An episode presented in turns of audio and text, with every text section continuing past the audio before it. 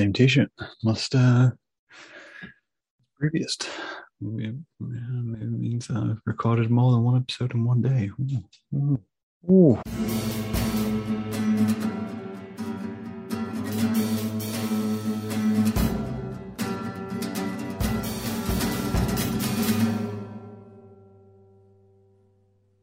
Let's do this. Sup, kids? How are you doing today? Are we prepared to get a little nostalgic today?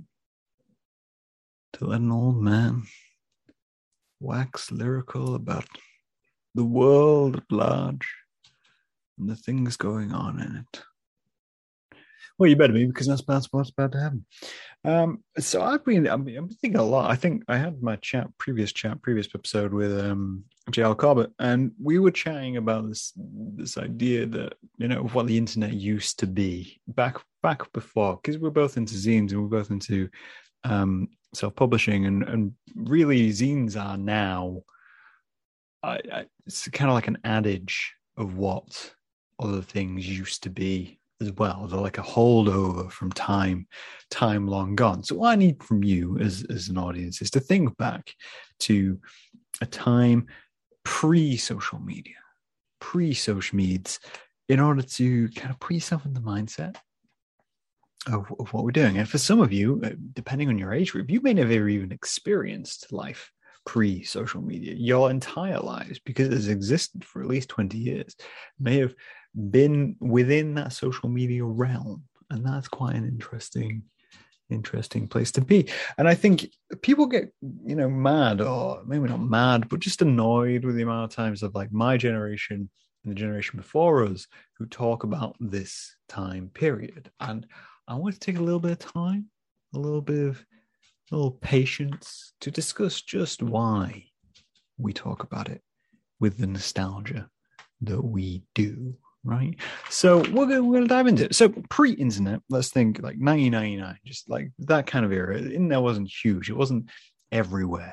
It wasn't something which you had easy access to. For the most part, if you're in the U K at least, you'd have access to it, but you'd have access to it via a computer room at your school. So, you know, you couldn't exactly just be doing anything on it because you're on the network, you're in the school network. And for the most part, there wasn't really much on the internet to do. It was burgeoning. It was about to burgeon. We were there for that. We were the, you know, there was the I generation as it was described. Now, you would have access to it so you could go do a few things, which meant to get subversive content or content which wasn't fed to you through televisions and, and advertising, you had to really go out of your way, or you had to be introduced to it. A friend had to bring you a copy of something. Um, that's how I saw most films back then. A friend would give me a V H S and say, hey, you should watch this. Or they give me a C D, which they pirated, and say, hey, you should watch this. And, well, maybe not watch this, C D. Listen to it. You get my point. But you would do that. And that was the way of getting content. Content. The same with books. Yeah, you, you discovered things by being passed on through to one another. Now, this is obviously isn't new to the nineties either. This existed in the eighties. In the eighties, it was even more rife because there wasn't things like regular television in the seventies, and all of that kind of came through those time periods, which meant in those periods, again, you, you were reliant on people just bringing you things or stumbling across them. You know, you'd be in a, a bookstore, and you'd be diving through, uh, you know, some local publications, and that would look at you, you, you suddenly find this weird booklet, which would tell you about things. You'd be like, oh, this is crazy. Recently, I saw a post about some comic books, which someone found, and they were from ages ago, and they were just not based on anything. They were basically unknown, but now we have all the information about, and we know the person who wrote them is a piece of shit. So that's, that's off, off kilter, just off the side. But that's another topic we're not getting into today, but that's how content was delivered, right? And it wasn't content, it was creativity. It was people expressing themselves. I hate the fact that we've decided to call artistic expression content, and I'm, right, I'm going to try and rail against it. But that all developed into the internet. And the internet gave us a way of sharing this content between one another. So you got things like blogs, and blogs were a great kind of a great epitaph of what zines were. Zines were created in order to explore and share unique, minutiae, niche interests. And they did. You know, you get things like fanzines. We mentioned this on the uh, the podcast I did recently. And, you know, you things like fanzines. Fanzines were just zines where people waxed lyrical about things they liked about things. They wrote essays on things which they liked. You'd get ones about bands and musicians. Most zines, a lot of zines, were formed out of music culture and reviews. So you could find out about the new band who had no way of publicizing themselves. So people would go to the shows, review them, publish these zines. You'd go buy the zines and magazines and blah, blah, blah, blah, blah. It all balls into a big one. And then the internet reflected this. The internet reflected this. So the first real websites I remember were all blogs. You know, they were weird little self-coded areas where people would talk about things. I vividly remember um, there was one, because we were into wrestling as uh, kids, me and my brother, we had one which was, it was like everything was made to look like South Park characters, but they were wrestlers. So it was like a fantasy wrestling league.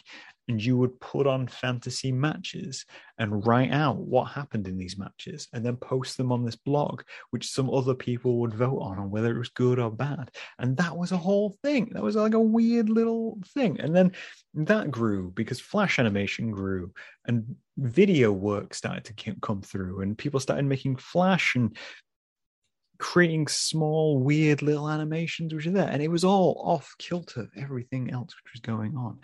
And also plays into, I recently watched a, a video about The Simpsons and the creation of The Simpsons. And, and whether you believe it or not, because of the concept of what The Simpsons, Simpsons is now, Simpsons was created as a subversive cartoon by Matt Groening. Matt Groening wanted to make something which was against the U S sitcom. He wanted to create something which was more reflective of reality, but at the same time, much granular. And Teenage Mutant Ninja Turtles as well. They're a comic book originally, which was created in like someone's basement with some guy and a marker pen, which is like, yeah, let's draw turtles. And they were published as like a punk comic. And all of that grew, right? All of that grew until we had things like the first, like the first, um, what's the word? indications of social media. Because the thing with blogs was you could always find blogs, but whether they were quality or not was hard to determine, but also they were hard to find. You know, things like Google were rife for it. You couldn't really find anything. Search engines weren't sophisticated enough to bring you the content that you would want. It wouldn't be tailored to you. You would have to put the legwork in. So most people just ignored it because the things you did find, most for the most part, didn't really appeal to you unless, again, somebody had shown you what you wanted. So we got things like MySpace and things like YouTube. And these were the first two real indicators of social media. Now, we waxed lyrical about these platforms because re- despite their drawbacks, right? Despite the things which happened on these platforms and the things which um, held them back, they were designed simply to bring together the people who are looking for stuff, right? That's all their purpose was, their entire purpose. So YouTube was just a video website. That's all it was. That's all it was intended to be. It was just intended to be a video website. So all these people who were making Flash animations on random websites in there, which were hard to find, all these people who were making stop motion and recording shows and music could essentially just have a place where they could dump everything and the search functionality would allow you to find stuff. That's all we wanted. We just wanted search functionality. And they gave us it. And the front page was just everything. It was everything which was being posted to YouTube, which meant it was entirely based on just what people had found. And again, it was what people had found and shown someone else. There was no algorithm involved, really. It was just, hey, here's this thing. I've shown my friend it. Therefore, that person maybe shared it and someone else has watched it and it views clocked it up and clocked it up and clocked it up and clocked it up, and it would get you to the front page. And you could cater your feed and subscriptions to that. You were given, you were given a choice, essentially, a choice where you could choose what you wanted to see and then get access to that on a regular basis. I just heard a very loud noise from outside. It was a little weird. And the same with MySpace. MySpace was a collection of friends. All you had was your friends. You didn't really have updates. You didn't really have feeds. You just had a good catalog for your friends and an easy way to talk to everybody. And that's all we really wanted. We wanted a way to talk to people across the world in a simple format and maybe a page to represent ourselves.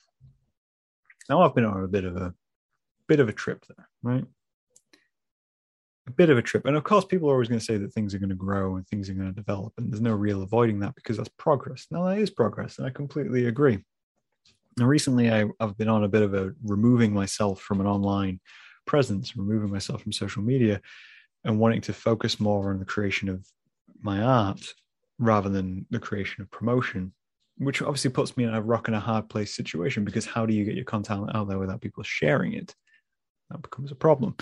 But it's because these things have become so cannibalized within themselves, right? If you log on to YouTube today and you log in and you have a look at what's there, there's not much. If you were to believe the front page, is there? Let's be realistic there. If you look at the front page of YouTube, in fact, I will load up the front page of YouTube. If you're not signed in, even if you are signed in, we head over to youtube dot com. The front page, as it stands on my own YouTube, as it were, is a selection of content. One of the things on there is something which I'm subscribed to. One. The rest of it is nothing like what I'm subscribed to. None of it is. It's not even similar to what I'm subscribed to. It's based on videos which I've watched at random times, which basically means I've taken a brief curiosity in it, watched it, and then it's filed all of the other videos it suggests me based on that one video. But the one video I have is a subscription. And that's it. And that's essentially the problem. The gatekeeps the the gatekeeping the front page of YouTube. And even then, if you scroll down, most of it isn't related to you in any way, shape, or form. It's related to advertisers, and it's related to other people pushing agendas. So essentially, YouTube has just become television. Television in its most base form was formed for advertisers. It wasn't formed for spreading information, and it's been controlled by advertisers. And this sounds, you know, very tin hat and very anti-capitalism. And as much as I said, you know, this is the thing. Maybe it is. Maybe it needs to be, because this is a problem. They have a monopoly on video because everyone knows YouTube, right? Why would you go anywhere else? Because it's slightly harder to go anywhere else. Because it's slightly harder to, you know, go out of your way to find some video content about what you want. Because no one has a system which is based like YouTube, because theirs is trialed and tested. So they had a system which was trialed and tested, and then they sold it to advertisers. The same with Facebook. Facebook, you had a selection of friends and you had a selection of profiles which you decided you liked. And then Facebook decided to hide of all that content from you. Even from kind of like a non-creative point of view, I miss posts about things coming out from things which I decided to subscribe to, because Facebook hides that stuff from me because they want those people to pay for advertising. And that's extremely sad. This is why we get so angry about it. This is why we get so nostalgic for what it was before, because as much as you guys and the younger generations have been born into it, and you've been given this, and you look at it and you think, yeah, that's great. You do. And we did when we saw television. We saw television and went, oh, this is amazing. They show us all these cool things, and they show us all the advertisements, and they show us all these cartoons, and everything is great. And we got satellite and cable, and oh, this was so wonderful. When I think of those shows now, whilst they hold a nostalgic belief, they're not things which I actively go out and find. And not things which I actively watch. The things which I actively watch and took an interest in and really stayed with me was things which I was shown by friends and family. You know, I didn't watch The Muppets on, you know, Access T V or television. No, my parents had it on a V H S, and they showed me it and they said, you will enjoy this. And I sat down and I watched it and I enjoyed it. When it comes to cartoons, the cartoons I watched were things I had never had access to. They weren't tailoring to you with television. They were tailoring to advertising and what they could push on you, telling you how to think, how to dream, how to create and live in your lives. Sorry, I got a weird cough going on today. Excuse me. And that's what YouTube is now. And what's weird about that as well is that new platforms, I mean, you look at TikTok, um, when you look at Vine and, and everything which kind of came with that, they all now start on the T V platform, don't they? They don't start with an, not an alternative, like an altruistic mindset. They don't start with that impression anymore. They start from a point of view of, I can make it something for advertisers, and I can make something which will make me profit. which is, again, it's just extremely sad. It makes you wonder why people are even creating these things. And the strange thing is, and I think we touched on it in the previous podcast, was these websites can still exist, right? It's still entirely possible to make a website on your own, off your own back, for a very low cost about, you know, a niche thing, right? A niche product, a niche interest. If you wanted to write a blog about your life, you could. If you wanted to just record videos of, you know, your sock for fifty days and just put it onto a channel, you could. You could easily do that. But because things have been given, you know, an ease, you don't. And I think as a generation, as a generation of people who are getting older, and a generation beneath me who are coming into this world wanting ways to express themselves and get involved and do things and be creative, you need to push for these things. You are the only thing which stands in this way, right? The main thing any company like this understands is the bottom line. And by what the bottom line is, I mean profit. If they lose profit, they start changing. That's true of any corporation. If they start losing profit, they start changing. They have to adhere and adapt and change. So the less you use a platform, the less profit they make. The more you are willing to put effort in to find the things you want, the better you do. I think what really pushed me over the edge recently was I sent a video, I shared a video from YouTube to a friend directly with a message and just said, hey, this reminded me of you. And they clicked on it and they couldn't understand why I'd sent them this video. That's crazy, right? They, they couldn't understand. I was like, oh, okay. And it turned out it was because there was a thirty minute advert, not thirty minute, thirty second advert prior to the video I was trying to show them about something completely unrelated, which they weren't interested in. That's a thirty second advert that you got to wait for. You wouldn't even know because it wasn't well advertised. It was advertising. It wasn't, you know, flagpolled. It was just a barrier. And I found myself doing this more and more. I click on links, and if there's an advert and it's going to be long, I just click back. I don't care. It's blocking. Everything's just blocking. I'm not despondent, though, about the future of the internet and about the future of things like social media, because I know audiences change and I know they control essentially what everything gets created. And I think it's possible to change that tide. And I think children and people now, as we grow up with more of a knowledge of technology, a knowledge of technology, are in a position to change that. Things take leaps and bounds because of frustration. That's something which has always been true, especially when it comes to technology. Things make leaps and bounds because of their want to see change within the world.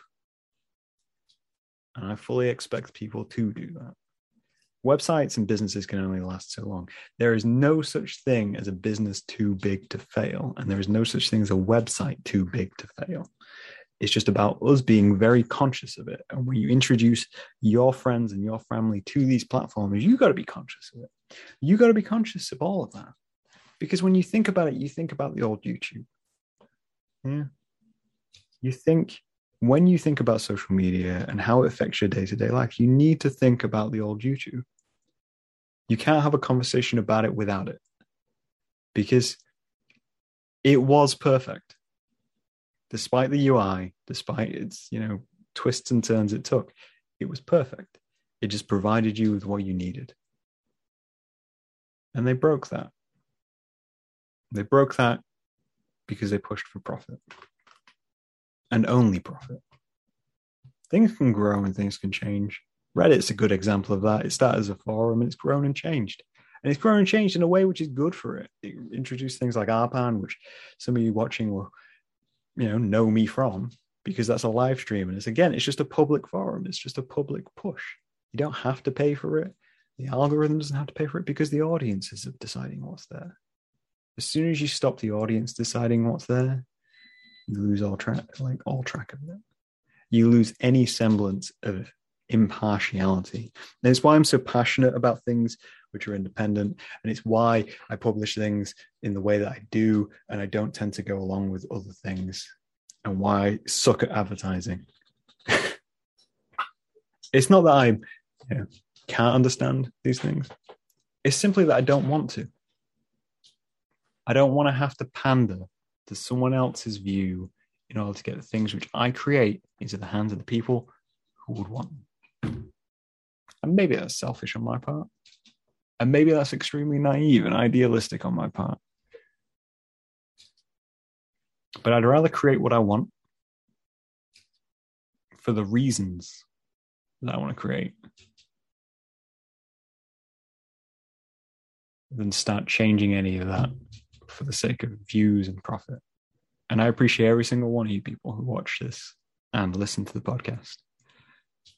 And because it's getting to the end of the year, it's something which I'm very aware of. You know, we've been going since two thousand seventeen. And I appreciate that. The numbers go up and down. They always will. But we'll still persistently be yelling at concrete. Something to think about. Thanks for the nostalgia trip. Go publish a blog. They're basically free. I'll talk to you guys later. Bye.